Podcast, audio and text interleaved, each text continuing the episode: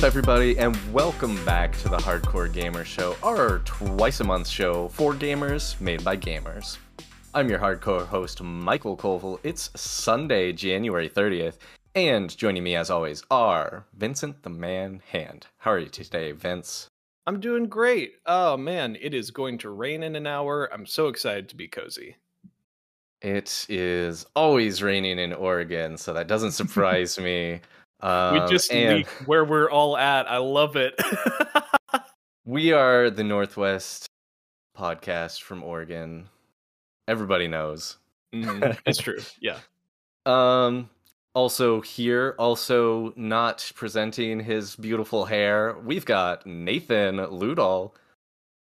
Pika pika pee, pika pika pee. How's it going? Uh, I don't know. Who's that Pokemon?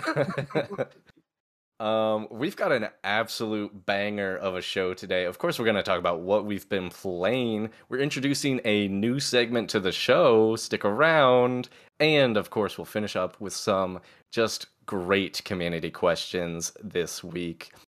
Uh, but first, it's a new month, and you know what that means. We've got a new game for our game club. Each month, we play a new game and vote to decide if the game can win our hardcore seal of approval in our Game Club episode airing at the end of each and every month. Listeners, you can play along with us by subscribing on the podcast service of your choice, and you can get in on the discussion by joining us on Discord or sending an email to hgzgameclub at gmail.com. This month, Nathen made the pick for our game of the month. Nathen, what are we playing? We are playing Pocket Trap's Dodgeball Academia. It is published by Humble Games, and it is a sports RPG uh, very cool, very cool. Um, what uh made you pick this one, or how did it get uh kind of on your list? Yeah, I've um, I was thinking about like just like a variety of different games to play for this month, and we have a bunch of big freaking releases coming out, you know. And I thought to myself, it's like, okay, let's give a bump to maybe a release that didn't quite have its moment from uh, this past year. So I decided to choose this based on some reviews I saw online. Plus, like it's like really cool car kind of Cartoon Network art style it's got going for it.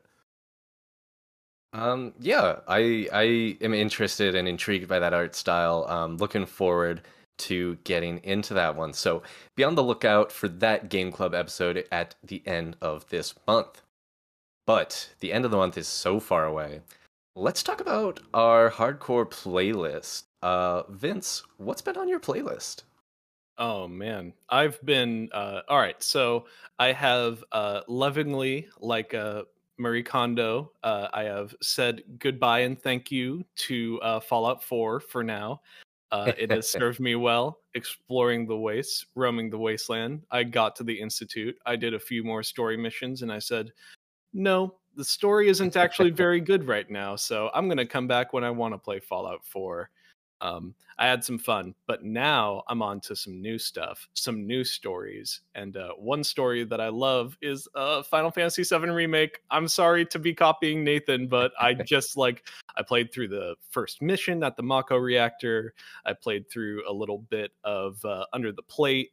Um, I'm currently roaming around with Tifa again. It just feels so good on the PS5. I had to give this game another play uh, because what I really want to do is play this game on hard mode because you can bring in all of your equipment from your previous playthrough to hard mode. And I just like can't in good conscience like load up my old save file from right before fighting Sephiroth, like at the end of 7 remake and like try to bring that in cuz like I don't want to play the last boss first and then restart the game. So I am just going to play the whole thing through on casual. I'm going to grind it out and uh, then switch to hard mode at the end there. Have a real fun time. He's okay. actually like forgetting to state it's the lure of Tifa. Don't don't listen. I I uh, I love The Sopranos. I love Italians. Tifa is Italian. we all know this. Um, yeah, um, it's it's great. Yeah, uh, that's cool. So that's um that's some high praise for this game because uh, I think if I'm right, this is yeah your your second time through, and uh, mm. I think you played the first time through uh, what on on base PS4 version, Yeah. right? So Yeah. uh, Like Ha- last year, like almost a year ago. and and how uh, how is it uh, comparing with uh, that upgrade now? Are are you having a better experience? Is it mostly the same? it is uh incredible i i almost almost want to switch it to fidelity mode just to see all of the bits but uh, the game has this really wonderful function where it shows you a little uh, spinning icon with a chocobo to show you what the difference between like fidelity and performance frame rate looks like Oh, that's And- nice. boy oh boy i cannot in good conscience uh pick fidelity after seeing the frame rate of that chocobo icon um i you know i understand right we live in man, you're you're starting to get it, Vince. I think you're starting to get it. Frames are final. I I just you shouldn't have to pick is my big issue. Um I bought this damn PS5. it took so long. I should be able to pick both, but you know, as it is, uh, PS6 is right around the corner, right? yeah, Jesus, it'll cost the same. Um I'm having a great time playing it. Uh it looks great, it plays great. Battles are fun, quick, easy. Um I'm right back into the swing of things. I'm pressing guard more, thank goodness. Um and uh, I'm enjoying Final Fantasy VII Remake for a second time. Very cool, very cool. Um, glad to hear you're enjoying that. Worth revisiting. Um, but you've got another RPG that I'm interested on your list. Tell me about this other one and maybe how it compares to uh, some other RPGs and other action games that we've played before. Yeah, so if you've been a listener, uh, you know that I've maybe started about seven RPGs in the last two months uh, because I'm a fool. Um, but I started Disco Elysium. I started it because I uh, started it a couple times and got like a couple hours in, um, and just sort of like lost the thread, or maybe it was too uh, wordy for me at the time. And I think the issue was what I wanted to do is I wanted to share it with someone. I wanted to share it with Megan. Shout out Megan, I love you. Um, and you know, because sharing video games is fun. Um, but sort of like waiting for all the narration to pass, making sure that all the info was got by both of us, uh, became a little tricky. I said, you know what? I'm just going to play this by myself. I'm having a really wonderful time because I'm finally like slipped into the story so much that I'm making decisions based on like the stats that I rolled for myself, which is like high strength and high like supernatural um acuity and like very low intelligence and very low like uh reflexes basically. So I'm playing like himbo twin peaks um, that's that's cool. Um, yeah, Disco Elysium, one that uh, I tried, yeah, maybe like the first hour of and bounced off of, but um, I've heard that uh, you know, kind of getting in more and more and leveling up your your specific traits uh, is really interesting. Are you are you deep in enough yet where uh, yeah, it sounds like you're kind of a low intelligence, uh, high strength character. Are you are you having fun like role playing that?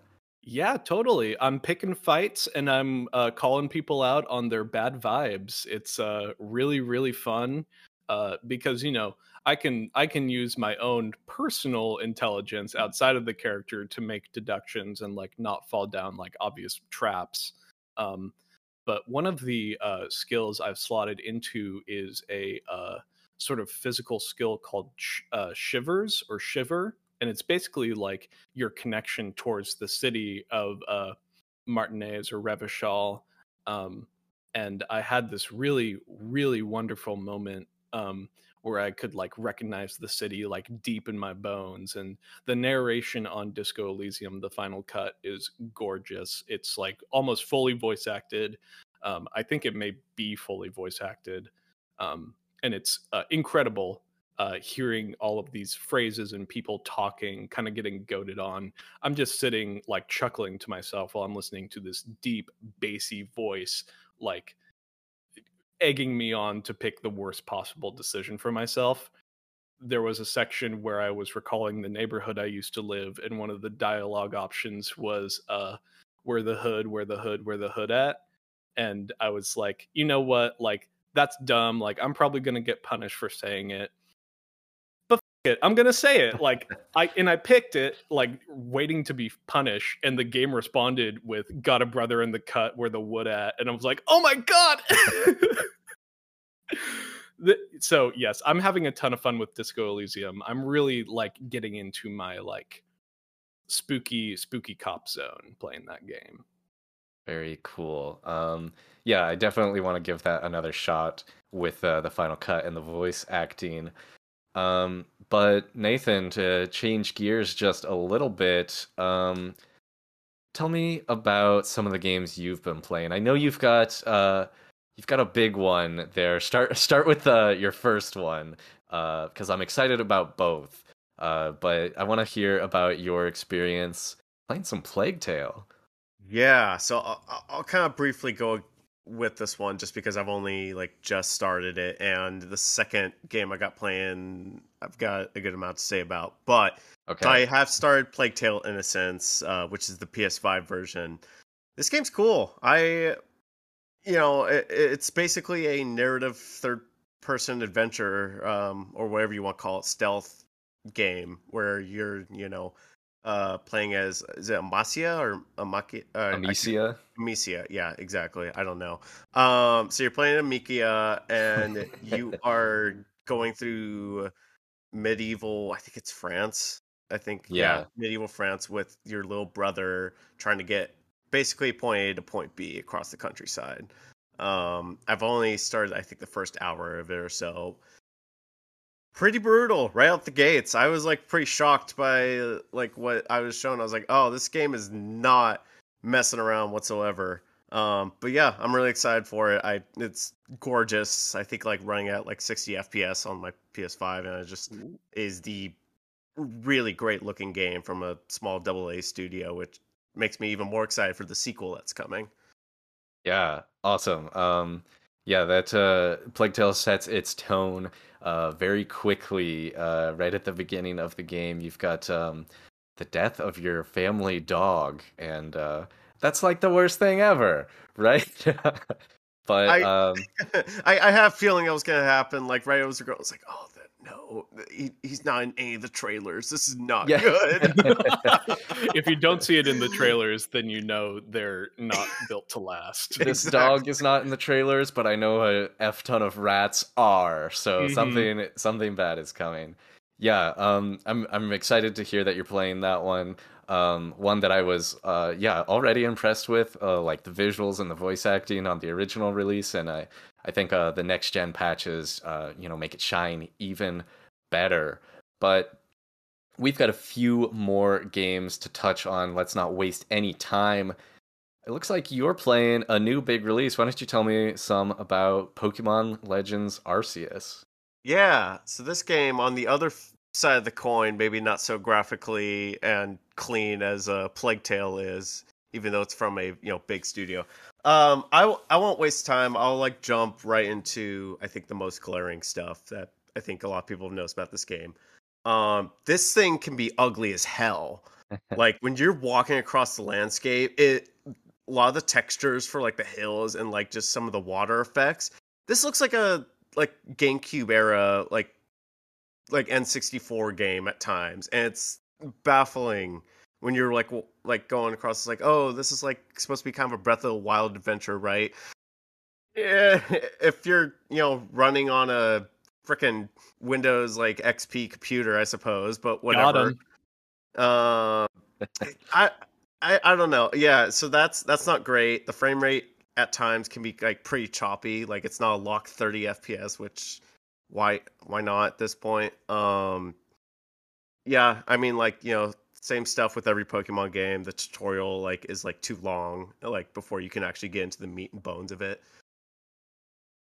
So That's... I, I've certainly heard that uh, kind of the intro is a little bit of a slog, and some of the visuals are uh, kind of less than impressive. Uh, mm-hmm. But are there some shining points to this game? Is it a change up to the formula that's worth kind of looking into? Well, here, uh, here's that's kind of where the negativity stops for me personally. Um, as soon as like you start like catching and battling Pokemon, like the magic just freaking starts, man. Like I, this is the best Pokemon I've ever looked in a, in a game. Honestly, outside of maybe like Pokken or whatever, you know, in a traditional like Pokemon RPG game, the Pokemon like actually act and look like animals. Um, you can like you know when you're walking around the areas and you see like some of them some of them are just like kind of walking around you know doing their thing some of them are like, like just asleep or they're like occasionally interacting with other pokemon at times and it's like holy cow these are actually living breathing creatures other and not just like you know sword and shield where they just pop up out of nowhere and be like hey you want to battle um yeah no and then getting down to like the catching and bow mechanics it's you know when you're catching it you're basically aiming like you would a um, like a shooter kind of and you throw the ball and you're either trying to stealthily like grab it or you're trying to initiate a battle. If you can grab it first that makes things a lot easier but you know depending on the level and like type of pokemon you're trying to get it can be more difficult. And that's that's kind of where like it starts like snowballing like the battle system's really fun now because it has like on top of like it's like the try and true Pokemon battle system, it has the agility and strong effects that you can add to a lot of your moves, which adds another layer because not only can your Pokemon use it, your enemy Pokemon can use it, and that can like trip you up sometimes, especially if you're trying to like you know get them down to catch them. And out of nowhere, they you know this like giant Magikarp decides to just like ruin your day. It very well can, and it has for me. Um, Alpha Magikarp yeah. just yeah. bodying you just I get giant like especially if it's like an alpha like so in this game they have these things called alpha Pokemon which are giant versions of this and those things will ruin your day like straight up they're just like giant sized like Pokemon they're just roaming the countryside waiting for you to like mess around with it and so yeah I've been bodied by like a Lola Bunny uh by the um I, I don't even know a Hippopotamus and like just like ridiculous stuff um yeah, I mean, like, there's no voice acting, right? Because, like, and that's like what everybody's been complaining for a long time. But, like, at its core, like, when I am just like roaming, catching Pokemon, maybe doing some side quests and, like, you know, battling, this is the closest thing a Pokemon, like, feeling wise, has given me since first booting up my Game Boy Color for Pokemon Red.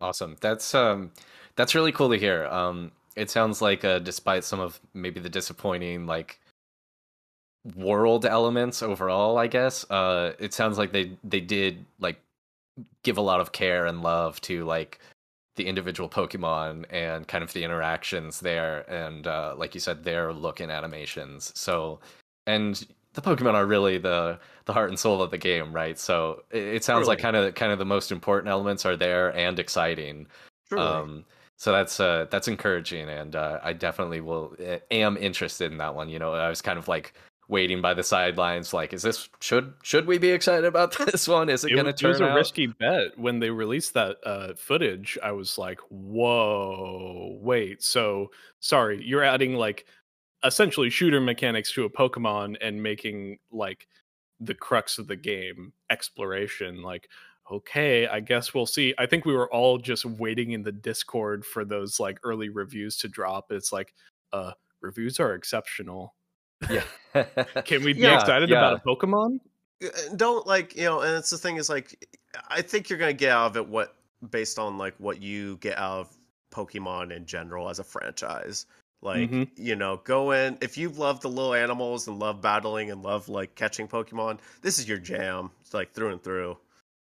Very cool. Very cool. Um, we're running a little short on time for this section, so I'll, I will just quickly mention uh, one that I've been playing. One that I was surprisingly impressed with, actually, and that's Rainbow Six Extraction. Uh, this is the new one from Ubisoft Montreal, just released on Game Pass. That's how I've been playing it. And this game is actually very impressive to me. Um, the graphics look great. Uh, the sound design is fantastic. There's all of these beautiful and perfect like alien squishes and squelches. Your your main enemies are like these parasitic alien guys. Um, and uh, it's been a lot of fun. I think three people is a really fun like squad number to go in with. And uh, there's kind of a number of different different objectives that might have you um, sneaking up to uh, you know, plant like these trackers on these alien nests, or or maybe take out a certain target. Um, and then you've got this cool mechanic where you can go down, and then the operator that you had chosen to play as might go uh, MIA, and you then you might have to retrieve that operator in a second mission with another character. Um, so it's got a it's got a few cool like self-referential interactions like that that that I think are actually pulled off pretty well and pretty impressively. You know, I didn't I I'm not a Rainbow Six player. I had pretty much no expectations going into this game. Um, but getting in there, I've actually found it to be a lot of fun and um, just a very high production value that I, I was impressed by. Um, I you we all have uh, got in there as a as a three man group, um, and it was a lot of fun. It's hard. it, it is, is, fun, hard. but it is hard because uh, I, I, have no experience with Rainbow Six either. Um, so I was like, okay, cool. It's a shooter. It's like, well, it's uh, uh shooting is the communication, but it's a little bit more than that and uh, yeah, we've been uh, humbled a few times. I remember uh, the day we first picked it up. I was like, "Okay, there goes an operator," and like, here I go to get that operator, and okay, there goes that operator. Yeah, and yeah. You need to wait for operators to heal. You need to wait for operators to uh, get more stuff. It's a really interesting uh, style of gameplay, and I look forward to playing more. I bet this thing has a lot of legs. Yeah, um, there's a there's definitely a little bit of a learning curve, um, but once you've identified a couple of the objective types, um, you can end up in some really cool situations where you're like, oh, okay, this is like a defensive one. Let's now before before we activate it, since we know this is a defensive one that starts once we activate it. Let's get into that room. Let's put up some of our like barriers and and bar up this window, and then start. Um, so you you can do you know that's where some of like the Rainbow Six uh mechanics play in um and that's that one's been a lot of fun. So if if you're on game pass for sure uh worth checking out. All right we have got a new segment to introduce. Game endings fixed. Uh endings are hard uh, a good ending can make up for an otherwise unremarkable middle section, and a bad ending can completely sour an otherwise great experience. Uh, with this segment, I wanted to give us a chance to fix any endings we think should have been different. Um, each gamer will present their version of an ending from any game they want to fix, whether that includes gameplay changes, narrative changes, um, to to any degree that they feel is necessary. Uh, and uh, the other two will say whether the new ending is better or worse. Is the ending fixed or worse than than before? um, this will obviously be a spoiler heavy section. Uh, so if you hear us start talking about a game you don't want spoiled, uh, skip ahead. Um, I'm gonna try to break up this section by game in the show notes, so check there for sure. Um, but let's go ahead and get right into it. I will go first to sort of get us started and set the tone here. Um, my first game ending that I'm going to attempt to fix is uh, Breath of the Wild. Oh. um, I think that Breath of the Wild should have ended in a giant mech battle. Now, stick with me here. Um, if you heard me say that and just gasped or said what, stick with me. We p- spend this whole game um fighting the the giant beasts, right? Um and then the game ends with a fight against Calamity Ganon and riding our horse and shooting arrows at him again. Um this is this is treaded ground, you know, we've been here.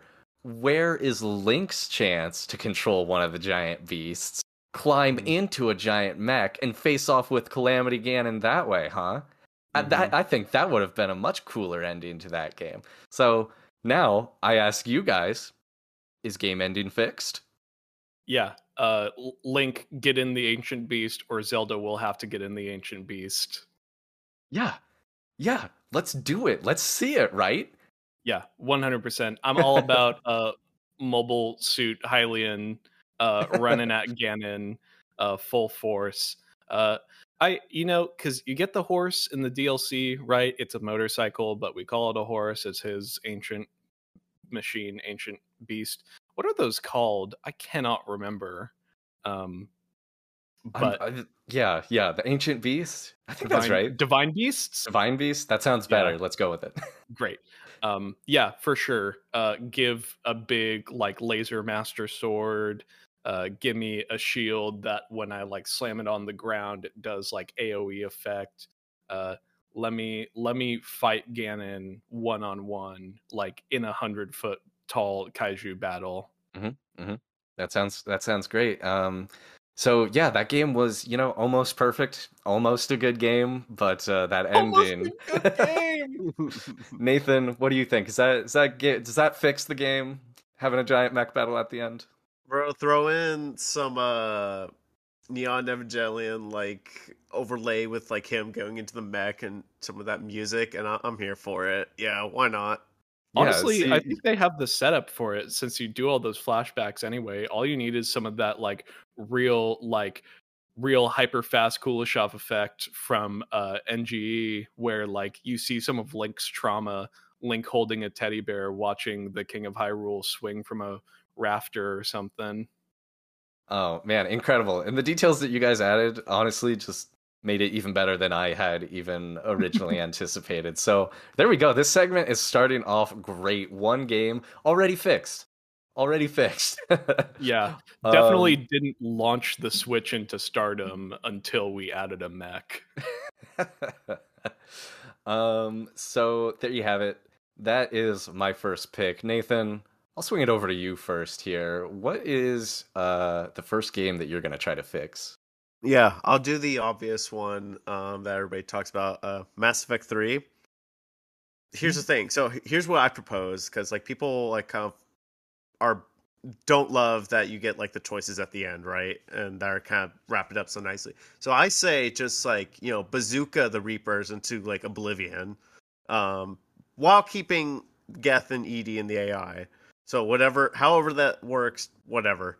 So you you kill all the Reapers, but afterwards, in kind of the similar style to like what Citadel proposes, I say because of how horny Mass Effect as a series is, Shepard goes into a giant orgy with all of his crewmates Oh my uh, gosh. that are still alive, and just the game ends in just this uh, giant montage of you banging every single crewmate and every orifice stuffed to oblivion. Mm, mm, Vince. Okay. Is game ending fixed? Well, uh, something is fixed here, uh, but I'm not sure that I love it. I uh, I gotta say, ending the the series in a uh, huge transcendental sex scene seems like one of those like hidden endings that you should get if you were like playing all of the Mass Effect games and somehow like were able to romance every single crew member. You see, I don't know because I don't know that that solves the universe's problems. And also, would Shepard still be alive for this? Because if we're we're sticking with like close to the original ending, like I don't know. Okay, fine. Then have all the other crewmates bang each other. As see, a that- a that actually I memorial, a a little- memorial orgy for Shepard. That's what I- I- Shepard would want.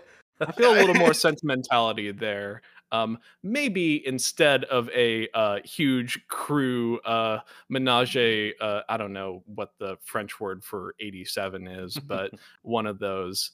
Uh, maybe maybe something a little more on the lines of where you can actually have Shepard be a human being outside of being a specter is something that I would have liked to have seen in Mass Effect in general, but also like probably a really fitting ending for the game if you're allowed to finally like live your life peacefully. Um, Nathen, you had me in the first half for sure. Uh, I We love blowing up Reapers. I love the sure. part where all of the Reapers die. Um, if my choices weren't really gonna matter anyway, might as well just be a cool badass, you know, hero moment for Shepard. You don't think it's a badass hero moment, just you know, plowing and getting plowed by all of your brothers and sisters on the crew. And folks, we're so sorry. We just lost Nathen's audio there. We don't know what happened. All right, so that's another one down. Maybe not uh, quite as dynamite as a mech in at the end of Breath of the Wild. But this section is going great so far. Vince, I'm gonna swing it over to you now. It's your turn. Uh, show us what you got.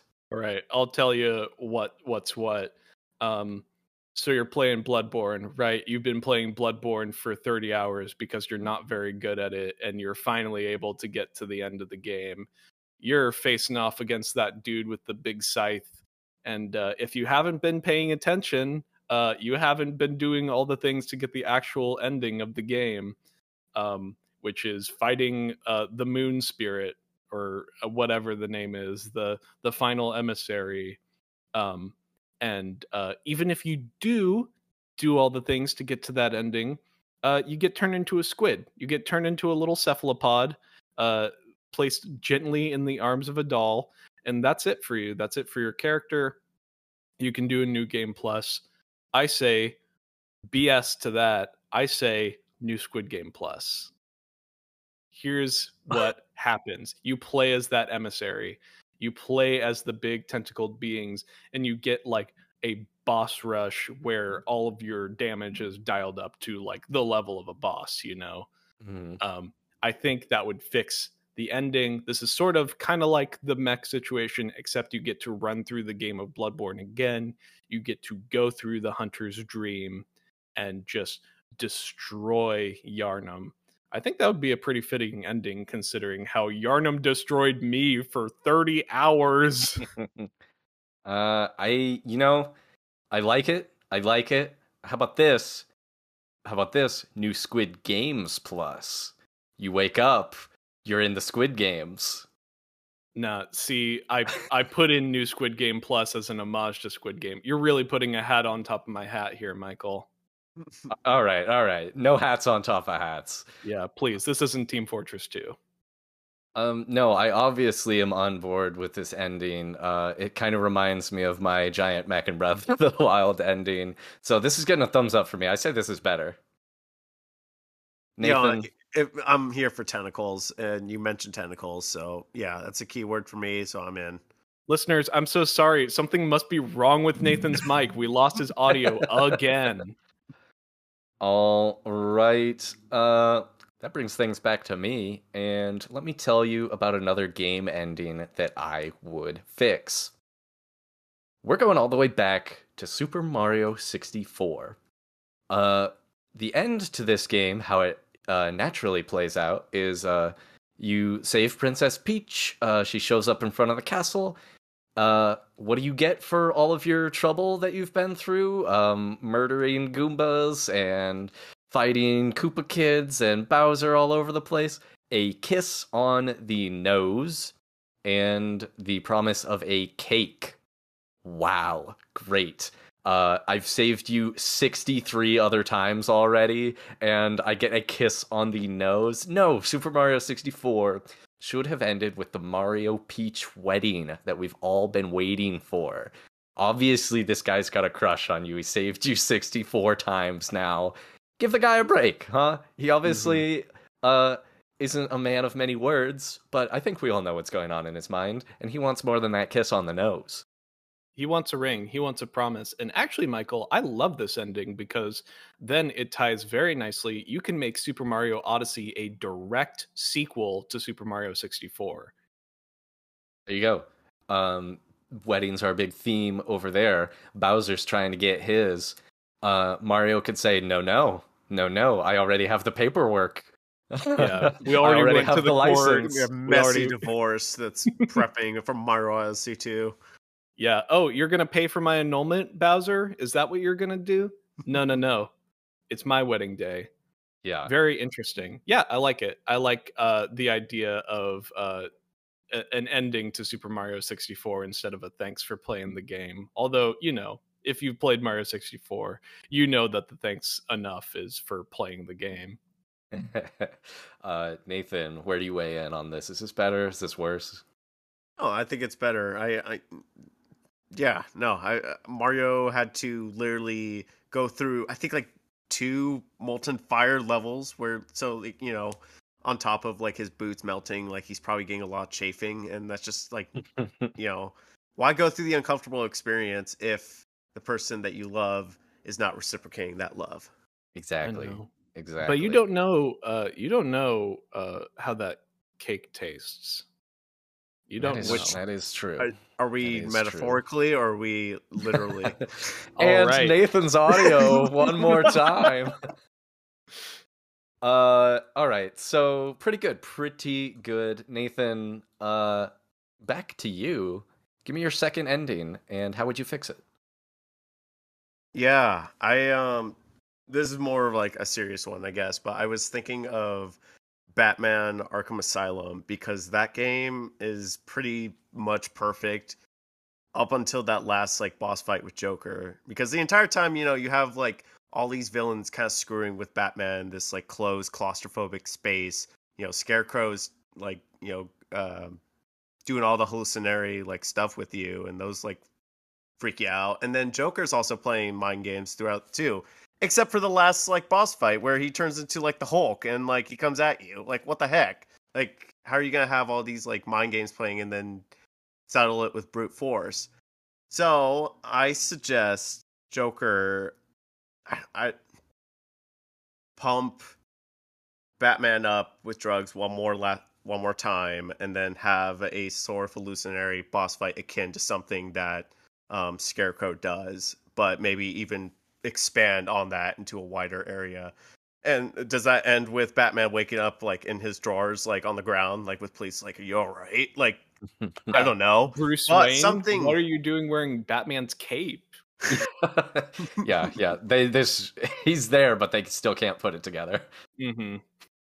Uh, Um, yeah, I think this this very much fits into our like let's get that final boss right. You know, I, I think a lot of the similar themes we find in like game endings that we didn't love is that you know what you want out of a great film, out of a great uh, game, out of a great story is a worthwhile climax. And if uh, you're shown boss fights and fights in general, like throughout the game, you know that Bane fight was pretty nice. Uh, the Mister Freeze and you know all the others throughout the series are like well coordinated using the stage and using themes uh it really does suck that like the joker fight right at the end is mostly like you're fighting the biggest brute that you've fought so far Yeah, I'm with you, Nathen, especially thinking about the other bosses in that game. Like Poison Ivy feels like, oh, this is like the Poison Ivy boss fight.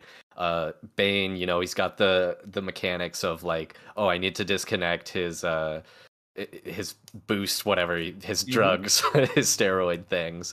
Um and then yeah, that Joker fight is like, is does this feel like a Joker fight? Not really. Um, I kind of like that idea of like give him maybe more of like an expanded final area that's like Joker has like taken his time to set this up as like his area or or something along those lines there. Joker's nightclub joker's hall of mirrors kind of thing you know I think that is a good fix. I'm gonna say better, better, better. Surely Um, Vince, I will give you our final fix of the segment. Mhm. What is your game and how are you fixing the ending? i'm fixing uh psychonauts the first psychonauts i'm fixing that Ooh. ending meat circus more like meet me out back for a psychic showdown yeah i i hated the meat circus for most of my childhood and uh, quite a few years of my adulthood uh, i i really really don't like that area uh, escort missions are always a drag but it's really hard to um, try to manage a uh, escort mission a uh, really like very there platforming challenge as well as fighting uh, your own bad guys, right? Uh, all to get little baby Oleander to pick up a bunny. Um, here's what I suggest it's a very simple fix. Um, take out the uh, single room escort and uh, change it to escort encounters. You can switch this up either by stages, you go to different uh, tents in the circus and you have to clear that escort mission there uh, or that escort encounter for a brief moment instead of just one big tower that you must climb, and on every floor you need to get off and help little Ollie. Uh, and he can't get hit too much, and he like you know he goes to the next area with the same amount of health as he had from before. So, you know, if you're like me, you're on the third area with like a sliver of health because you can't keep these like bunnies from fighting that kid. It doesn't work for me. So I say take the circus, split it up into a couple different tents, make it uh, so that if you want that hard platforming challenge, you can really like, you know, duke it out. You can like have different themes, rail grinding in one place, trapeze artist in another place, some levitation ball bouncing in another place. Cause you know, that was tricky platforming back then. I think you would create a better ending for a game where you're using all of the platforming skills that you have used throughout the other levels instead of just this stupid awful escort mission right at the end of the damn game. Mm-hmm. um yeah. I have a lot I, of feelings.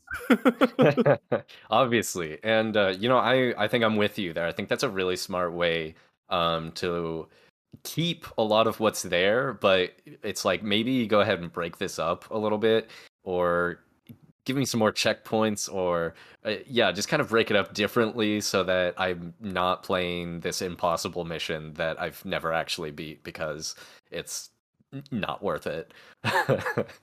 Not um, good and then you get a boss fight and you know a boss fight at the end of a game is great and a boss fight at the end of the meat circus is the perfect icing on the cake. Um nathen is this game ending fixed so I've actually never played Psychonauts all the way through to the end, but just based on principle of PS2, Xbox, original Xbox era escort slash defense missions and flashbacks to when I was trying to defend that boss fight in God of War, where you're trying to defend your uh, your wife and your daughter, and how much I freaking hated that. I can't help but empathize with Vince and agree that yes, anything outside of an escort mission or a defense mission, I will 100% go with. Totally. Very, very nice. There you have it, folks. Those are some game endings fixed um, with a period at the end. We fixed them. Yeah, they're uh, done. now you can play the games because we made them better. Especially um, Breath of the Wild, a historically bad game. Um, if you've got an idea of an ending that you would like fixed, uh, let us know. Give us a shout out. We want to hear your idea. You can send that to hgzgameclub at gmail.com or hop on our Discord where we're having fun discussions about games all the time. Enjoying the show? Take a minute to let us know. You can leave us a review on Apple Podcasts and now on Spotify on mobile. Or you can send us your thoughts to hgzgameclub at gmail.com. Want to be a member of our community? Join us on Discord to get in on the discussion and have your thoughts or questions featured on the show. Speaking of, let's get back to it. All right, guys, that brings us to our final section of this show community questions. We've got some great questions from the community here. I'm going to read them to you guys, you're going to tell me what you think. How are you going to answer them?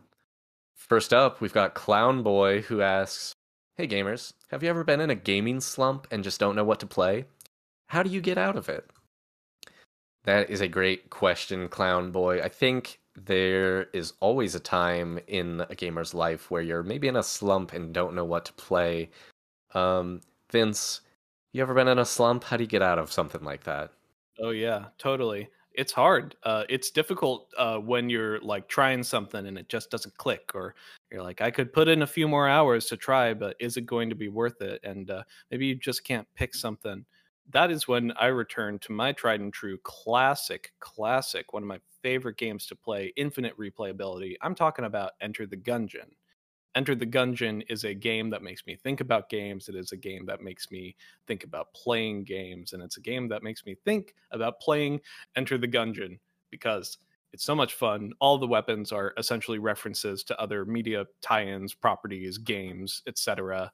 Uh, you can pick up a controller like a D-pad gun, and if you uh, do a Hadouken, like if you move your character in like a quarter circle, um, you can fire off a Hadouken and uh, it is worth the time. It is worth the effort. Uh, I say return to your tried and true, something that you like to play or something that you like to play before. Go back to it, give it another shot, form a new opinion, or say, you know what this reminds me of, and play that. Yeah, yeah, I think that's a great answer. I think we've talked a little bit on the show before about kind of comfort food games. Um, and uh, I think that's a great tactic to sort of get over a slump is maybe just maybe just get back into something that uh, you know you enjoy that you know you're gonna you know find some comfort some coziness in uh, nathen do you agree yeah no i um i i, like that um a lot actually because like you know every once in a while, especially within the last two years, it's nice to go to something familiar that maybe can like help us through a gaming slump or just a hard point in our life. And yeah, I wholeheartedly agree with that philosophy. And uh, the last thing that I would add is, uh, and maybe this is heresy on the Hardcore Gamerz Show, but maybe try something other than a game. You know, there's there's plenty of other things, plenty of other media uh, to consume, be it a book or TV show um, that can also sometimes get you in the right headspace to jump back into a game later. So I'll even add that you can go outside, you can touch some grass, you can go on a walk. Well, hey now. Leave the screen. I dare you. You won't. I'll I'll have one more thing too is that sometimes like when I'm like trying to figure out a next game to play, I will go to YouTube and look at some of my favorite favorite gaming YouTubers and like hearing them talk very positively about either a game they've just experienced or one of their favorite games makes me either want to play that game or just like check it out. So, you know, when in doubt, go YouTube. There you have it, Clown Boy. A few ways to get over that slump. Next question. We've got listener Kevin E, who says, Last time I wrote in, I nearly broke the gamers apart with my question about toast. Now I return with a question of similar caliber. What's the best way to prepare grilled cheese? All right, uh, listen, so Kevin. It is gonna one. It is gonna take a little more than a question about bread to break the gamers apart. We are smart over here, which is why I know that everybody's got the same answer to this already. It's multiple pieces of cheese, uh, grilled with mayonnaise instead of butter on your bread, uh, cut in half and dipped in tomato soup.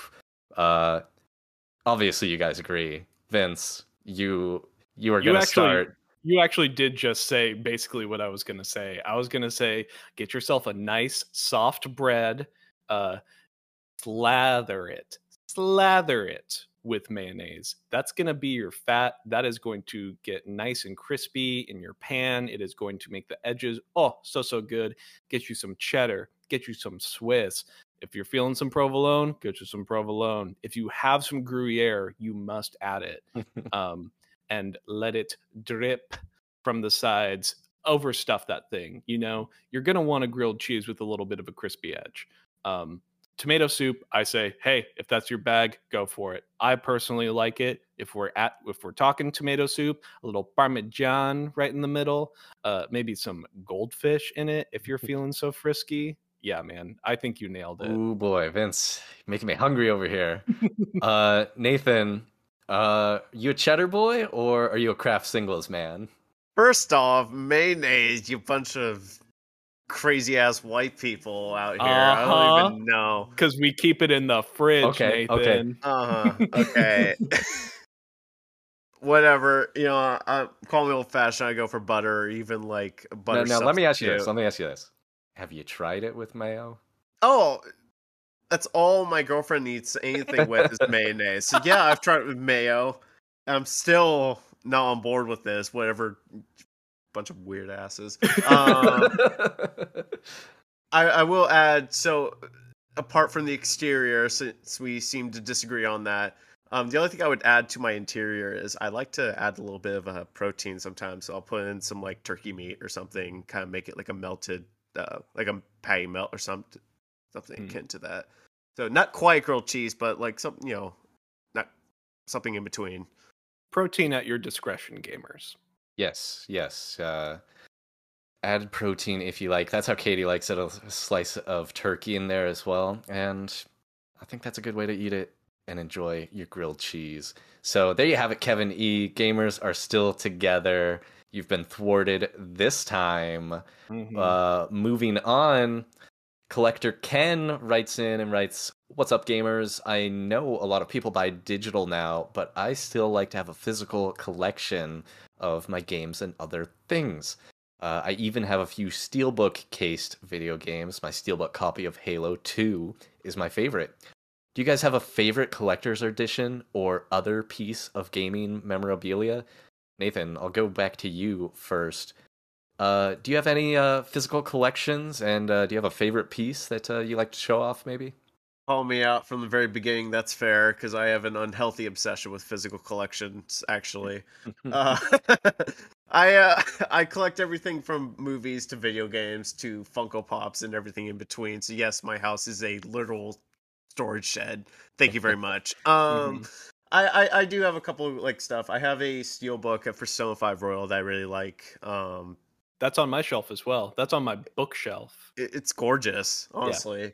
I, I really like that. I also just like i have a lot of like physical stuff of like either out of print or stuff that's hard to get now um like a lot of like older nintendo titles like like thousand year door and like some like now ps3 era titles like just because you can't access them. We'll see if spartacus changes that. But uh last time i checked you know that sly cooper you know collection's going for like 70 plus so let's hold out baby Very cool. Yeah, Nathen, I know that you've got uh, actually a lot of physical items, but uh, yeah, there's something kind of cool about having like a limited piece, right? Uh, Vince, do you got some cool gaming memorabilia or collector's edition that uh, that you really like and are proud of? Oh yeah, I do. Uh, I first want to open this up and say, if you want to support indie developers by buying their physical stuff, I would not suggest Fangamer more. They have a lot of cool stuff. They do a lot of shirts, prints, yada yada. Uh, that is how I got my uh, Hollow Knight brooch from the Hollow Knight Collector's Physical Edition. Uh, it is the knight in a beautiful uh, insignia. It's supposed to sit on a, uh little stand. I do not use it in the little stand. I have affixed it to a, a bulletin board uh, in my workspace, uh, and it gazes upon me lovingly. Also, at my desk, I have a uh, a little vinyl statuette of Bea from uh, Night in the Woods, a little uh, blue crocodile, little goth crocodile with a cigarette sitting right next to me, kind of commiserating in how much work sucks. Um, also at my desk is my physical copy of Omori, uh, that physical soundtrack, uh, so I can listen to World's End Valentine in my car whenever I please. Very cool. Those those items sound very cool. Yeah. Um I uh am mostly digital as far as my games and movies, but I have recently started collecting some game vinyls uh which I think are really cool now. Um I would probably say maybe one that I'm most happy with um you guys can see right behind me is my vinyl of Junebug. Uh, it's a few songs um, from and additional songs that weren't in uh, Kentucky Route Zero. Um, and this one, uh, I got it from I Am 8-Bit, a website that does sort of limited run collaborations uh, with some indie games and such. And this one was actually out of its run, and I got it from another uh, a reseller. Um, so I'm feeling pretty happy and pretty lucky to have gotten one um, out of sort of the main run, and that I think kind of makes it even cooler. Like I mentioned earlier, having like you know one of a certain number of ones that are out there. It's it's limited. Not everybody can find it, and I think that adds you know value for me. Mm-hmm. Um, all right, let's go ahead and jump into our next question here. We've got Robert Barker who writes in and asks, All right, gamers, I come to you with a new game. The Metacritic score is right. Oh Now, boy. the rules are simple. I've included a list of games. Each contestant will try to guess as close to the current Metacritic score for that title without going over. Whoever is closest wins a point. Uh, uh, so I've got the list of games here with their Metacritic scores. Do those rules make sense to you guys? Yeah. Yes. You've seen the prices, right? You know what we're doing here. Um, let's jump right into it. Robert knows the gamers. He's his first uh, game here that you guys are going to guess is Persona 5 Royal. Uh, what is the Metacritic score? Vince, I'll give you the first chance to guess here. You're trying to get as close as possible without going over. Close as possible without going over. I'll say it with my whole heart. Uh, 98. 98, he says. Nathen, what do you think? I don't think it's 98 because um, I'm gonna say 93. 93. Okay, the current Metacritic score for Persona 5 Royal is 95. One point to Nathen. Good job, Nathen. All right, moving on. We've got game number two here Bioshock 2. Nathen, I'll give you the first chance to go this time. What do you think the Metacritic score for Bioshock 2 is? I'm gonna say like 81.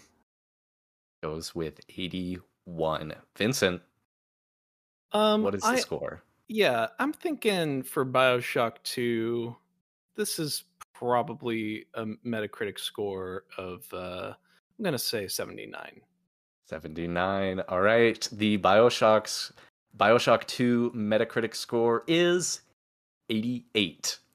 Whoa, really? 88. Yeah, Yeah. I know. I think it's a game that um is like uh I think it's scored better than we remember it. For sure. Son of a gun. So I thought that was a really fun pick. That's 2 points for Nathen so far. Um we're moving right along to our third game. Third game is South Park: The Stick of Truth. Vince, it is your turn to go first again. What do you think the Metacritic score is for South Park: The Stick of Truth? Oh, jeez. Um, oh, South Park: The Stick of Truth, Metacritic. I think it is actually 81. Goes with 81. All Yeah. right. And Nathen, what are you going to guess? Man, I wish you would have asked the sequel because I know for a fact the sequel says 79. So I'm gonna go with 82. Ooh, he just price of righted you. Are you kidding me? How do you feel about that, Vince? I feel like I'm about to drive over to Nathen's house and redacted. the South Park: The Stick of Truth is sitting at 85. Damn. Nathen with all of the points so far. Vince, I got one for you here, but I'll let Nathen go first again. Our next game is Control. Nathen, what is the Metacritic score for Control? 89. 89 he goes with. Vincent, what are your thoughts? 88. 88? Now, okay. no, one. Uh, the Metacritic score is one. Okay. All right. Vince changes. I'm going to give you that. Uh the Metacritic score for Control is 82. Wow. I that win. uh, is surpri- surprisingly low, I think. I think all of us were much higher on that game and in retrospect, I think that game uh will probably score higher from everybody at this point. But that does mean that Vince breaks onto the board with his first point. Because I did prices right, you, Nathen. he, he got you right back. Prices right rules. All right. Uh, we've got another game here, and uh, we'll just do a few more. He's got a, a bit of a, a longer list, but we're running short on time. But we can get a couple more in here. Next game, Mirror's Edge Catalyst. This is the follow up to Mirror's Edge, and it uh, was not reviewed quite as highly as I think they would have liked. Nathen, no, we did Nathen first last time. Vince, what is your guess for the Metacritic score for Mirror's Edge Catalyst? Honestly, Mirror's Edge Catalyst, uh, EA, I'm gonna say it got a 64. 64. Nathen, where do you think this game lies? 69. Nice. Mirror's Edge Catalyst is exactly 69. Oh my god! Very could it be? nice, Nathen. Very Coming good through. call. Coming through. All this is right. agony for me. Uh, I'm not sure keeping score matters at this point, but Vince, I'm gonna oh, give it you. matters. it matters for Nathen. Vince, I'm gonna give you one more shot here. all right. all Uh, we'll we'll call this one our last one. Mass Effect Two. Mass Effect 2. Oh god. Um a me- current Metacritic score probably a 96. Okay, and Nathen. 90. 95. Is that what you're going to say? Uh, I'm Yeah. gonna say 95. Okay, all right. Mass Effect Two is exactly a 96. Way to go, Vincent. Oh. Yeah. That is a good right. call. That is a good call. Oh, I was about to pierce my nose with this Pac-Man squishy if I didn't get it.